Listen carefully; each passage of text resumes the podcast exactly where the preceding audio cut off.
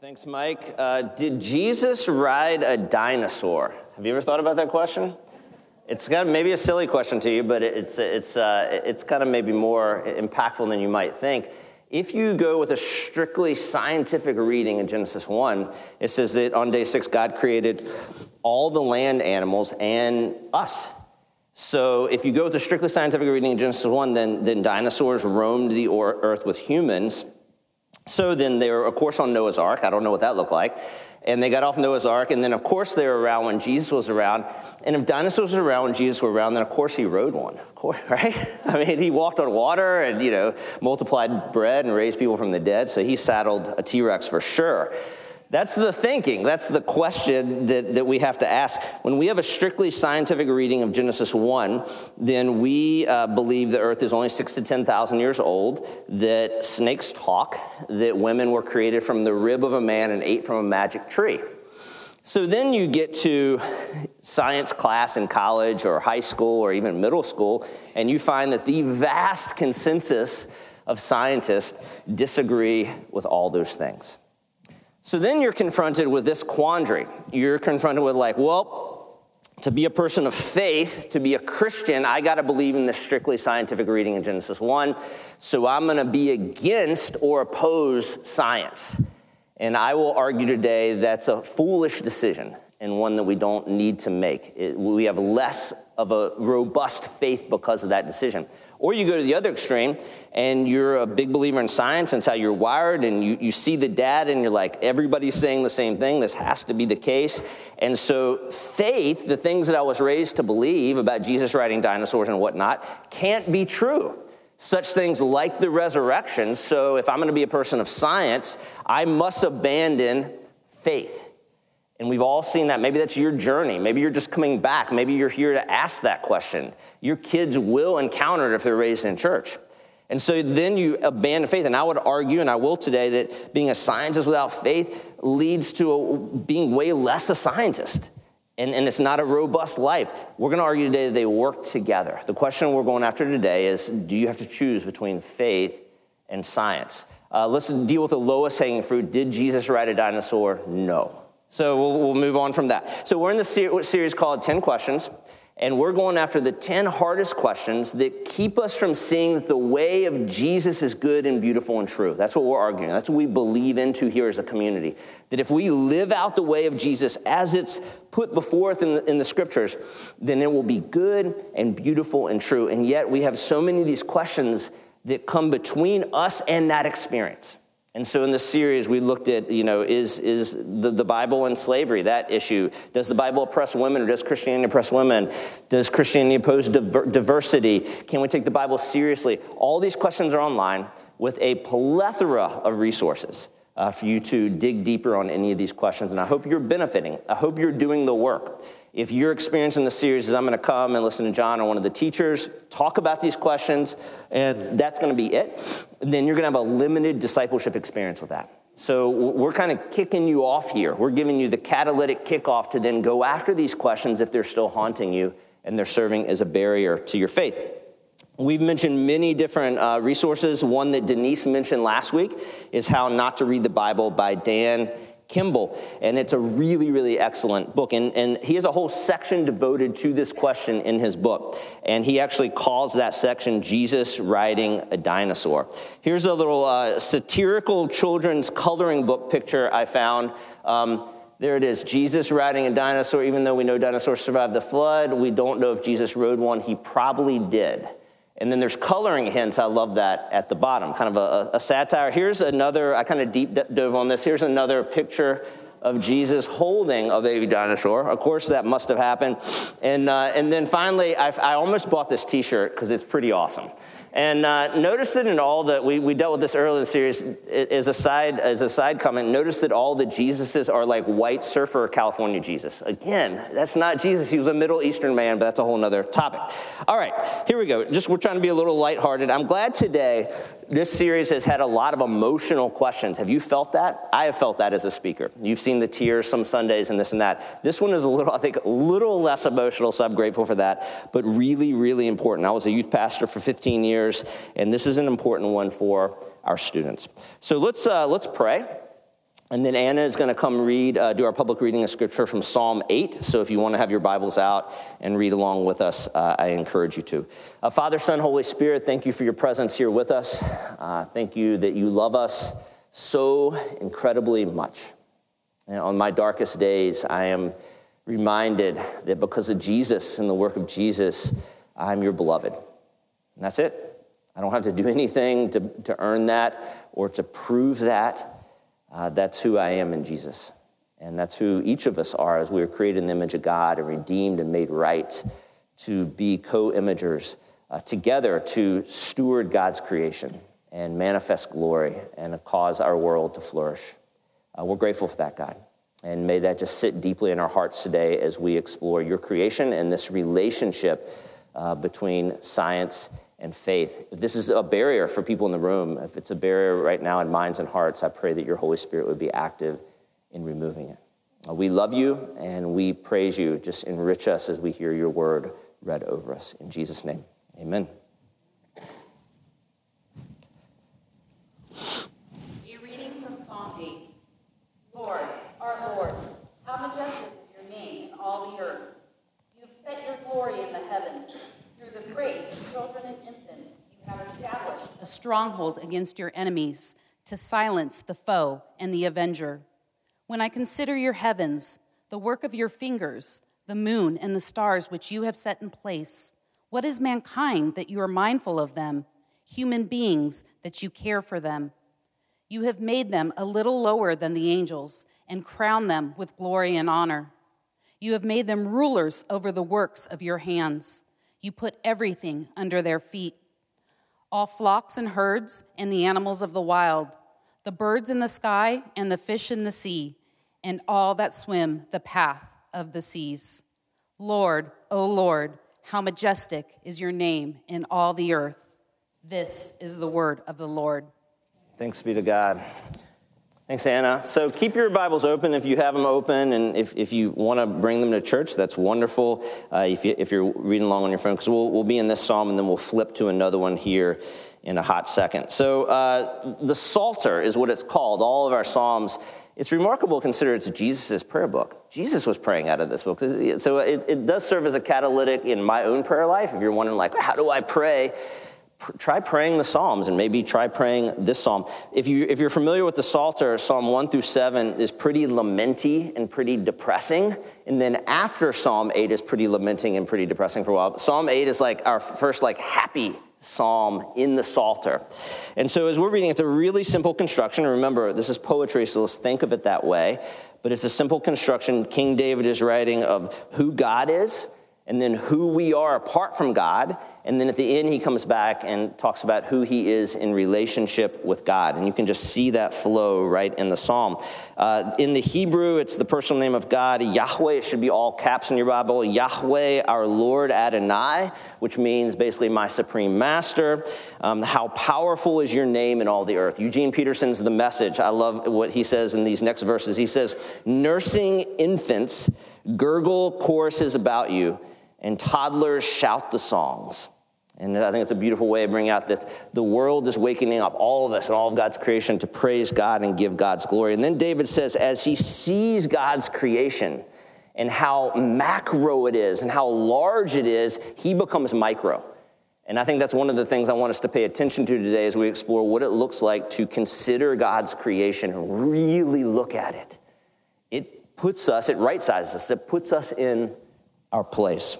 Uh, so, simply put, he ends with, again, he repeats, he starts with the same line, then ends with, it Lord, our Lord, how majestic is your name in all the earth. So, David's making this simple prayer and the simple song that something about God's world testifies to who God is and reveals stuff about ourselves. So let's flip forward 11 Psalms to Psalm 19. Psalm 19. You may be familiar with this, you may not. We'll just read a little portion from the beginning. The heavens declare the glory of God, and the skies proclaim the work of his hands. Day after day, they pour forth speech. Night after night, they reveal knowledge. They have no speech, they use no words, no sound is heard from them, yet their voice goes out into all the earth, their words to the ends of the world. In the heavens, God has pitched a tent for the sun. It is like a bridegroom coming out of his chamber, like a champion rejoicing to run his course. It rises at one end of the heavens and makes its circuit to the other, and nothing is deprived of its warmth. If you read poetry at all, and even if you don't, you can see this in verse 1. He has these two phrases working together The heavens declare the glory of God, and the skies proclaim his handiwork. It's important to know the Hebrew word for skies could be translated in some of your translations and maybe firmament, which is a weird word. And we'll come back to this. So let me lay the groundwork. We'll stick a pin in it and come back to it. But when the original readers would have heard that word, they would have envisioned ancient cosmology. And we need to know as we're reading scripture, the Bible wasn't written to us, but for us. So, to the original readers, they thought ancient cosmology believed there was a firmament, or kind of a vault, is another word you may see kind of like an ancient aquarium. That's how they thought the world worked. And so, kind of a glass vault that had doors in the vault where rain would come in. So, there's water above, and rain would come in sometimes. The doors would open and close. And the sun and the stars and the planets, they were fixed in this vault, and then they moved around in the vault. So the vault kind of served as a protection. And then the vault was anchored with foundations, and then the earth floated on the seas and they thought the sea was evil and had evil, dark stuff in it. And then all the way underneath the sea was what they called Sheol. And that's where you went after you died. And that's kind of dark and scary and shadowy. This is how the ancient world would understand, it's how David would have understood how the world looked and how the world worked. Does this mean the Bible's wrong on science? No. The Holy Spirit comes in and uses humans with where they are and what they understand to proclaim truth about God. So David's he's using the words as he understood how that he wasn't a scientist. He's not writing science in these psalms. He's writing prayers. He's trying to tell us who God is. So we put Psalm 8 and and and then Psalm 19 together and and I think they reveal this point that God's world reveals God's glory. God's world, when we look around at God's world, everything that God has made, which includes you, so look around at one another, you're God's creation. When we look around at everything conceivably that God has made, it reveals God's glory. And glory is kind of a weird term, it's a mysterious word. The root of it in the Hebrew simply means heavy, like something's heavy. And it was used when it was used of people and of God it meant that God is weighty, more weighty than anyone else. God is more significant and more important than anyone else. How do we know that? David said, Consider the work of his hands. You want to know God's bigger and weightier and more significant than you? Look at what he's made, including you. Go outside and take a gander. Look around at all that God has made, and it reveals God's weightiness. I think of it as like an art show that God has put on 24 7, seven days a week. And David tells us it's to the ends of the earth. There's nowhere on planet Earth, and I've been privileged to travel all over the world. There's nowhere on planet Earth that you can go that you won't see things and animals and trees and planets and sun and stars and go, whoa, whoa, God's weighty. He's way bigger than I am. That's kind of the idea in these Psalms. All right, so we're going to really dive deeper into this question. Now, I'm going to, the way I, I kind of wrote the message today, I think there's certain barriers as we talk about this question that I want to go at. Years ago, we did a series called Things Christians Believe That Aren't True. Anybody remember that series? It was sad because I had like 30 different things to talk about, so we could only get through like 10 of them. So we'll come back. But the, today I was thinking about with this question, what are some things that in, in, humility, I think that we believe about science and faith in the relationship that aren't true. So I have three things, and we'll get to them. But throughout the message today, I thought as we, if we experience God's creation and God's world, it will reveal God's weightiness and glory. And I want it to happen right here in the room today. So I want to, three times today, I'm going to just take a break and tell you about some of God's creation. Some of his animals, some stuff about you as humans, stuff about the universe. How do you guys feel about that? All right, and so I want it to be kind of call and response. So I'm gonna, I'm gonna give you some facts, some funny pictures will come up, and then I'm gonna say, and then the people said, and you're gonna say, glory to God. Can you do that? All right, so let's practice. And the people said, whoa, you guys are awake. I come from the South, so call and response. I love it. I love when people talk to me from the crowd stuff. Like, let's not get crazy, but you know what I'm saying. All right, all right, so here we go. So we're gonna start with camels. How do you feel about that? Camels. So in, in Arabic, camel means beauty. Can you believe that? Look at that guy. He's so beautiful. A camel can drink 53 gallons of water in three minutes. In sandstorms, camels can close their nostrils. They can carry 600 pounds. In self defense, they use all four of their legs to fight. Uh, camels are social creatures. They blow on each other's faces to greet one another. This is my wife and I riding a camel. Look at our faces. I love that. Uh, camels' noises were used for the vocalization of Chewbacca's voice from Star Wars. And all God's people said, Glory to God, Glory to God for camels. Frogs. Frogs can jump 20 times their height. They can grow to a foot long. On average, they can jump 130 inches in one leap. Frogs' uh, gender can be told by their ears. They shed their skin weekly, some daily. 6,000 species of frogs, 170 poisonous frogs. They can hold their breath for six to seven hours, and the common frog is capable of crying. And the people said, Humans, here he goes. This is us. Our, uh, like fingerprints, our tongue has unique patterns. We're the only species that can blush. Human teeth are the only part of the body that cannot heal itself. 25% of our bones are found in our feet. Growth of our hair doubles on airplanes. Who thought? Fingernails uh, are dominant on or grow uh, faster on your dominant hand. Information in your brain travels at 268 miles per hour. Uh, your brain has 86 billion neurons and one quadrillion connections with virtual unlimited memory. The brain is not fully formed until you're 25 years of age. Let's remember that uh, for the younger folks. We love you. Uh, the average person will grow 590 miles of hair in a lifetime and 6.5 feet of nasal hair. And the people said, and then finally, the universe. The slant of the earth is tilted at an angle of 23 degrees. It produces our seasons. Scientists tell us that if the earth had not been tilted exactly as it is, vapors from the ocean would move both north and south, piling up continents of ice. If the moons were only 50,000 miles away from Earth instead of 200,000, the tides might be so enormous that all the continents would be submerged in water. Even the mountains would be eroded. If the crust of the earth had, not been, had been only 10 feet thicker, there'd be no oxygen and without it, all animal life would die. The Earth's weight has been estimated at six sextillion tons. That's six with 21 zeros. Yet it is precisely balanced and turns easily on its axis. It revolves daily at a rate of more than 1,000 miles per hour. The Earth revolves in its own orbit around the Sun, making the long elliptical circuit of 600 million miles each year, which means we are traveling in orbit at 19 miles per second. And yet, Job tells us that God holds the earth in place, suspended by nothing. And the people said, All right, things we believe that aren't true. Uh, the first one is science opposes faith. Uh, this is not true. And here's what happens. So I think it's all about definitions. So when I say, if I were to say to you, what's the first word that comes to your mind when you say, think about science? Just what would that word be? Think about that. What would that word be? Some conceptions that come into your mind when you think about science. Just boom.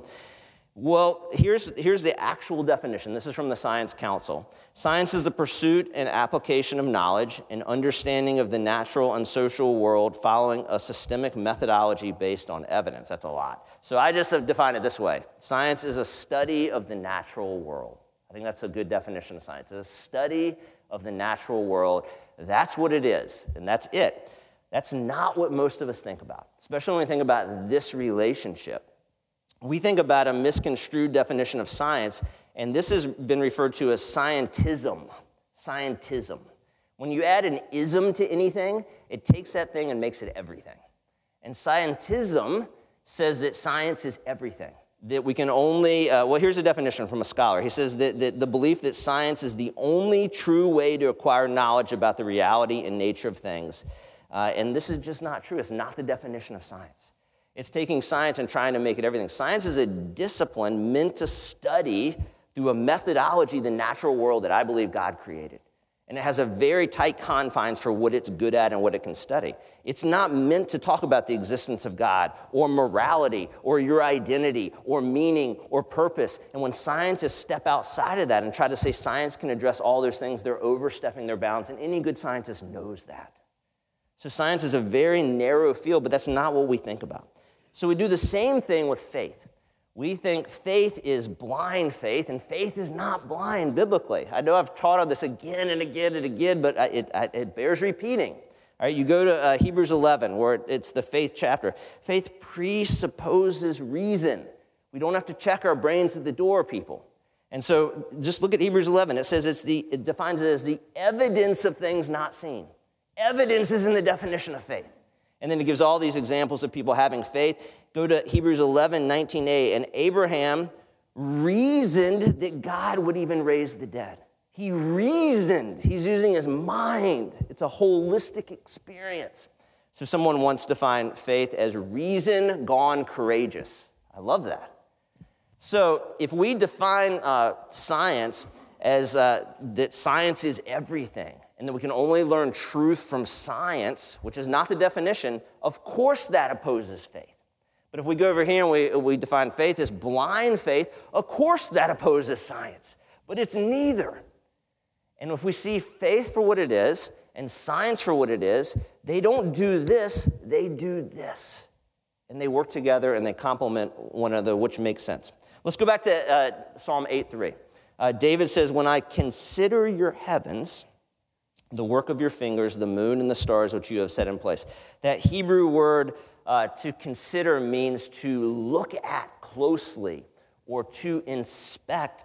It's a scientific word. He's telling us to be scientists. He said, look closely and ex- inspect what God has created, and you will see God's glory, and your faith will be expanded. They're meant to work together. Jesus does the same thing. Go to Matthew 6. You may know this passage. And Jesus is talking about worry and how we're all prone to worry. And he's, he's teaching through an antidote to worry. And he says, I want you to, to, to look at the birds of the air. It's a scientific word in the Greek. Look, look at them, study them. And then he goes and he uses a different Greek word. He said, I want you to consider the flowers of the field, another scientific word. Consider, look, Jesus is telling us to be scientists because he knows if we look closely at what God has created, it builds up our faith and it reinforces us. So science and faith do not oppose each other, they work together like this and they strengthen each other if properly understood. All right, second thing we believe that is not true about this question is that the Bible is filled with scientific inaccuracies. Now, I could go on and on for an entire series and talk about these, but let's just talk about one. And I think it's the, the most pronounced one, and we've already kind of dealt with it a little bit, and that's Genesis 1 and 2. So we, we approach it, and if you, if you have questions about the reliability of Scripture, I point you back to Nijay, Dr. Nijay Gupta's message a few weeks ago, and he's a New Testament scholar about the reliability of Scripture. We're not talking about today. Let's assume Scripture is reliable. So when we come to Genesis 1 and 2, we come to the text and we try to make it a scientific text. And if we do that, then we're left with a world that's only six to 10,000 years old, and we're left with magic talking snake and magic tree and all these kind of odd things that no real scientist will believe in. And so then we're left with this kind of false dichotomy that it does this if we take it that way. But here's why that should not be a problem for us we're, we're reading it wrong. And we've talked about this a little bit. We need to be better readers of Scripture. I'm convinced that whenever we see Scripture saying things that the vast majority of scientists in the world say are not true, we're misreading Scripture. It actually allows us to have better readings of Scripture.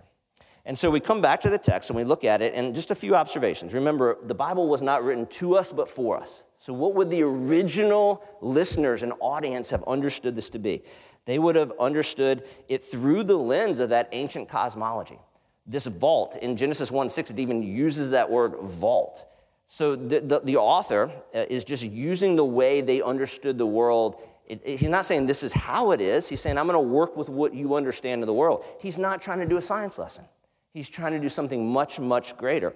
Also, this is poetic narrative. That's the genre. It's not science. Uh, it's poetry. It's telling a story about God. Let's, let's presume we take it as science and we try to read it that way.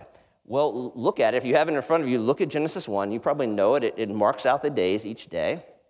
Well, the sun was not created until the fourth day. So, but light is already being referenced prior to that. And the world is already rotating, and we know that the sun is important to that scientifically. Every single day from day one on, it says, and there was evening and morning, and then the next day. But the sun wasn't created till the fourth day. So if we're reading it as a scientific text, we've already got problems. These people, they didn't know everything we know about cosmology in the world, but they weren't idiots. They knew the sun had to exist to have evening and morning. They're not reading it that way, and we should not read it that way. This text, the early chapters of Genesis, was written after the Israelites were kind of set free from Egypt after 400 years in bondage. And for their 400 years, God's people were inundated with all these false gods, all these gods of sun and moon and stars, these fake gods, these impostor gods. They tried to hold strong, but some of them fell away. The writer of Genesis is writing this text to go back to the very beginning and reminding them that their God, the God of Abraham, Isaac, and Jacob, made everything, including the sun and the moon and the stars. That's why the very opening words are in the beginning, God created. And this word create in the Hebrew doesn't just mean like design, but give it design and purpose. And you remember that imagery from Genesis 1 that God is hovering over the waters. That word is the same word used as like a mother eagle hovering over her baby eagles, saying that God is so big and powerful and has created everything, and God has set you free, and your God reigns. That's what Genesis is trying to tell us. It's not trying to teach science. That's unequivocally true. Uh, John Walton is an, is an Old Testament scholar, and he says they would have understood it as the garden being God's temple. And God has come down into his temple with his people to rule and to reign with us in our temple. And then all hell broke loose, right? Genesis 3 and the sin and all that. Well, God is working to reconstruct and restore everything all the way back to what do we get in Revelations? We get a garden again. And we get God in his temple ruling and reigning. That's how they would have understood the text. Uh, another little side thing if you insist on a scientific reading of Genesis, another problem with that is the word day. We, we, well, is this a 24 hour day? You're like, well, of course it is. A day is a day, not in the Hebrew. There's like seven different understandings and meanings of the word day in the Hebrew. In, in the first five books of the Bible, they're all used. Some of them mean eternity. Some of them mean 40 days. Some of them mean a season of time. Some of them mean a week. It's not meant to be a strictly scientific reading. Here's the deal um, I'm not saying that God didn't create the world in six days. God could have created the world in six seconds if God wanted to do it.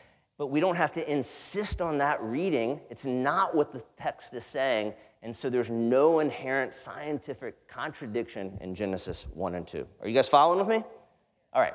Just one example, and we could do, I could talk, I could do talking snake for another 10 minutes, but that would bore you. I would like, why that's not a talking snake. But anyway, uh, listen to the Cutting Room Floor podcast. I'll, I'll, I'll address the talking snake in that. All right, more uh, God's creation. You guys ready for another one? All right. Salmon, when salmon spawn, they return from the ocean to where they were born. Salmon from central Idaho will travel 900 miles, climb 7,000 feet, including vertical leaps of 12 feet, while dodging fishermen and wildlife. Uh, how they find their way home, no one knows. No one knows. And the people said, It's a little timid there. You, gotta, you guys don't like salmon? Come on now. All right. Hummingbirds travel 4,000 miles every year. They take 150 breaths a minute. Uh, only birds to fly backwards for any length of time. There's more than 340 species. They can travel 800 kilometers nonstop. They have no sense of smell, but excellent color vision. They weigh less than five grams. Egg, their eggs are the size of jelly beans. Uh, they can fly 37 miles per hour, 60 miles per hour when they're in a courtship dive. And I tried to think of a hummingbird sex joke, and I came up with nothing. Uh, and all the people said, uh, humans, here you guys are. Uh, face has 43 muscles that can make 10,000 facial expressions. A smile uh, uses 12 muscles, a frown, 11 muscles. The jawbone is the only movable bones in the face. Jaw muscles are the strongest in your entire body, and the shape of your eyebrows can predict your personality. And the people said, Here's a picture of our Milky Way galaxy taken by astronaut Reid Wiseman from the International Space Station. He posted it to social media. It makes my social media uh, feed look pathetic. Uh, this is our hood. This is where we reside. The Milky Way galaxy is 100,000 light years across. If you're going at 186 miles a second, it would take you 100,000 years to cross our galaxy. There are billions of stars in our Milky Way galaxy. If we counted them all one second per star, it would take us 2,500 years. And yet the psalmist says, By the word of the Lord, the heavens were made, their starry host by the breath of his mouth. And all the people said, Third thing we believe that's not true about this question is that you can't be a Christian and a scientist. Not true. Um, Rice University sociologist Ellen Ecklund uh, wrote the most definitive study on this. It's a really nerdy study, so I'll, I'll, sub it up for you. She, she studied scientists for four years, and she found that only 15% of scientists found there needed to be opposition between faith and science. That means 85% said yes, there is a relationship. Uh, she sums it up this way After four years of research, at least one thing became clear much of what we believe about the faith lives of elite scientists is wrong. The insurmountable hostility between science and religion is a caricature, a thought cliche, perhaps useful as a satire on groupthink, but hardly representative of reality. And we can see this throughout the history of scientists. I'll just give you a brief, I could go, I love this, this stuff, but uh, it's fascinating. Historic Christianity valued the mind and has included some of our very best scientists who have ever lived. Oxford and Cambridge were, uh, were birthed to train priests. And, and, a lot of times in the sciences. Uh, we go on, most of our best universities in the United States Harvard, Yale, Princeton, Notre Dame, Georgetown, Rutgers, to name a few, were Christian institutions when they were launched to, to, to train Christians, a lot of times pastors and priests. Uh, Galileo is known as one of the greatest scientists who ever lived, and you may know that he had this argument with the Catholic Church, and that may make you think that he wasn't a Christian. He was very much a Christian. He was deeply steeped in God's word. He was also reading the science and was like, the earth, you know, the sun does not revolve around the earth, it's the other way around. I'm telling you guys. And to his credit, he was right. But he was a, deep, a deeply passionate follower of Jesus. Christian scientists Roger Bacon, William Ockham, they were both Franciscan friars, along with Robert Boyle. They launched the modern scientific movement, all followers of Jesus. Albert Einstein was a theist who believed a spirit far greater than humanity embedded laws in the universe. He once said, Science without religion is lame, and religion without science is blind. In his office, he had three pictures that he considered the Mount Rushmore of scientists uh, uh, Isaac Newton, uh, Michael Faraday, and James Clerk Maxwell. Uh, the first was a theist, the second two were elders in their church. They were passionate followers of Jesus. I could go on and on and on and on. Uh, to modern scientists, you look at an institution like MIT, which is one of the most elite scientific universities in the world, it's packed with Christian scientists, including the first uh, female president, Dr. Susan Hockfield. And then, uh, if you look no further than Dr. Francis Collins, you may know his name. Uh, he is uh, maybe inarguably one of the most accomplished and influential scientists in the entire world. He led uh, the National Institutes of Health. He's just retiring for the last 12 years. He was appointed by Obama. That causes some of you Republicans issues that he was appointed again by Trump. And then he was appointed again by Biden. People kept begging him to lead. He, uh, had, had, he had billions of dollars at his disposal, and he led, literally led our world uh, through a pandemic.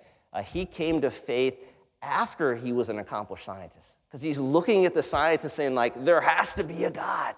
And he's a deeply passionate follower of Jesus. I know people that, that are friends with him. He wrote a great book that's in the resource section called The Language of God. I highly, highly recommend it. And he's launched an organization called BioLogos uh, great website. We put their link in the resource section as well. Uh, that's just filled with Jesus following scientists at the top of their fields. Um, I love this quote from Language of God. This is what Francis Collins says uh, Will we turn our backs on science because it is perceived as a threat to God, abandoning all the promise of advancing our understanding of nature and applying that to the alleviation of suffering and the betterment of humankind? Alternatively, Will we turn our backs on faith, concluding that science has rendered the spiritual life no longer necessary and that traditional religious symbols can now be replaced by engravings of the double helix on our altars? Both of these choices are profoundly dangerous. Both deny truth. Both will diminish the nobility of humankind. Both will be devastating to our future.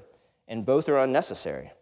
The God of the Bible is also the God of the genome. And that's an important line because this man mapped the human gene.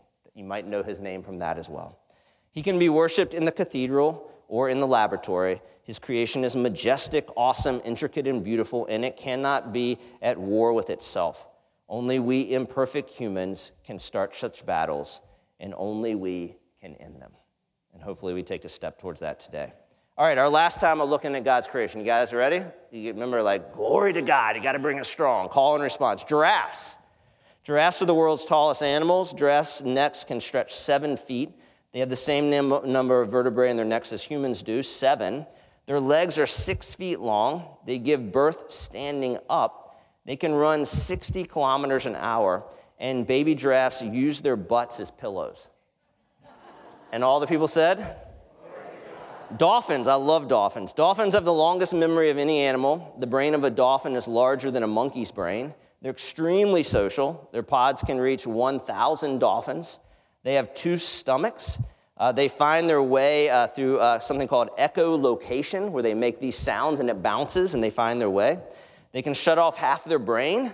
Uh, seems like humans can do that too. Uh, can kill a shark using its nose. What?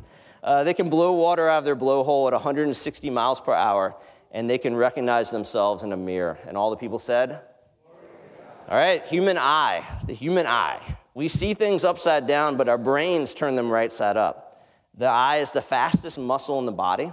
It's possible to blink five times in a second.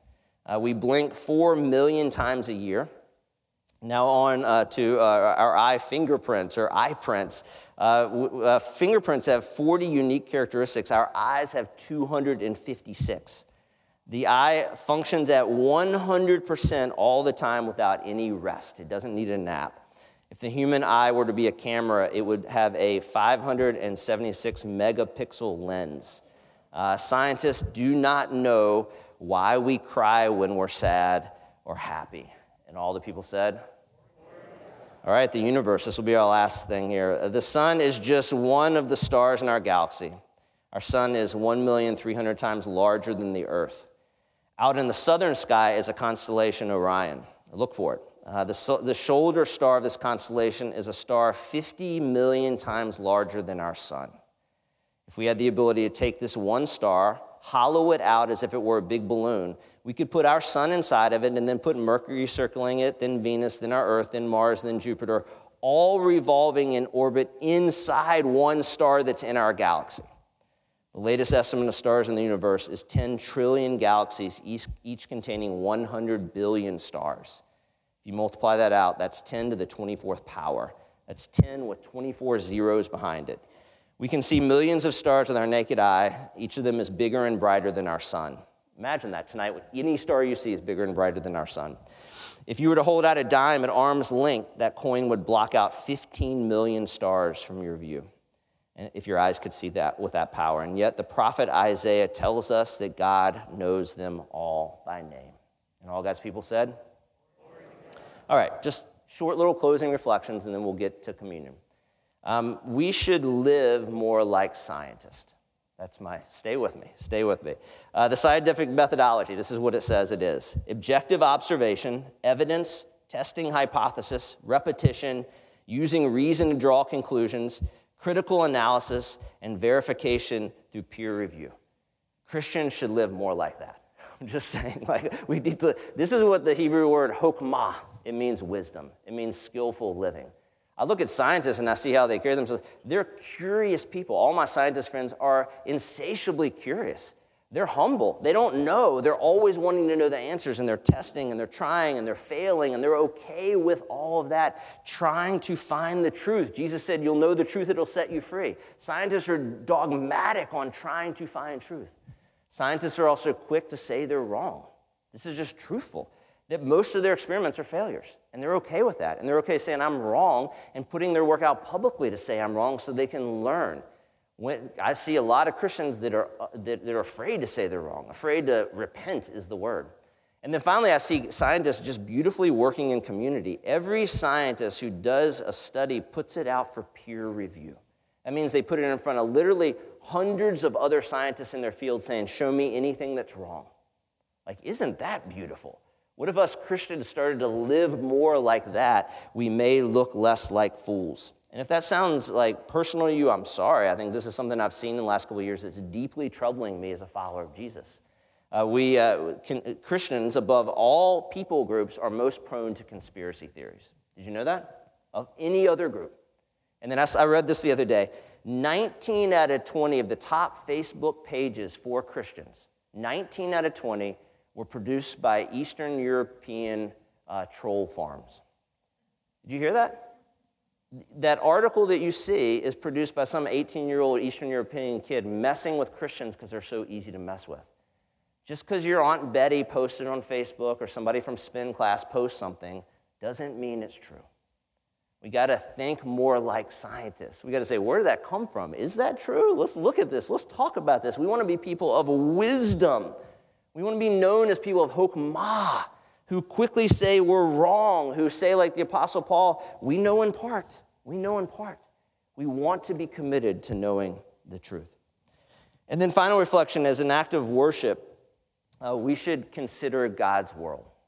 We should, we should lean in and do a better job looking. This is why years ago I, uh, I, I launched this yearly backpacking trip with friends. Because uh, when I'm with God and God's creation, something is evoked in me as a worshiper, as a child of God, that I'm just in awe. I'm like a little kid. If you ever would backpack with me, I'm just skipping around, laughing all the time. Because I've, I'll come to, I've seen some of those beautiful places in the face of the earth, and I'll come down and be like, oh my gosh, look at this. This is how I'm constantly when I'm backpacking. Years ago, we were at the Olympic Coast, Olympic National Park, and we had this killer site with a fire right there in this little bay, and like dolphins and, and sea lions are popping up. It was just incredible. And we had a fire going, we had dinner, and then the sky started popping. You know what I'm saying? And it was one of those nights you're like, oh my goodness, this is gonna be incredible. We had passed this Canadian fellow earlier named Jesse, and he had a really, really nice $10,000 camera. He was a professional photographer, and we asked him to take our picture and email it to us because we were using you know, iPhones. And Jesse had gone on ahead. He said he was getting some shots.